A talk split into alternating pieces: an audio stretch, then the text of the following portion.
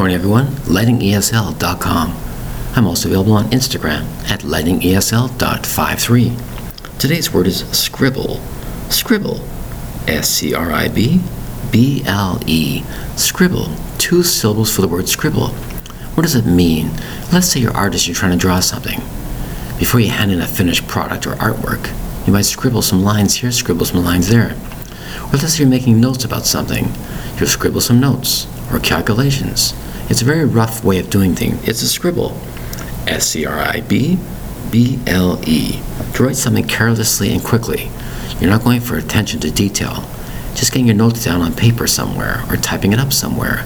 It's a scribble. You might say to yourself, a scribble could be worth a lot of money in the future. You might have an authentic signature of somebody. You might call it a scribble. Your signature to somebody else might be called just a scribble of letters, a scribble of nines. It's called a scribble, but it means something.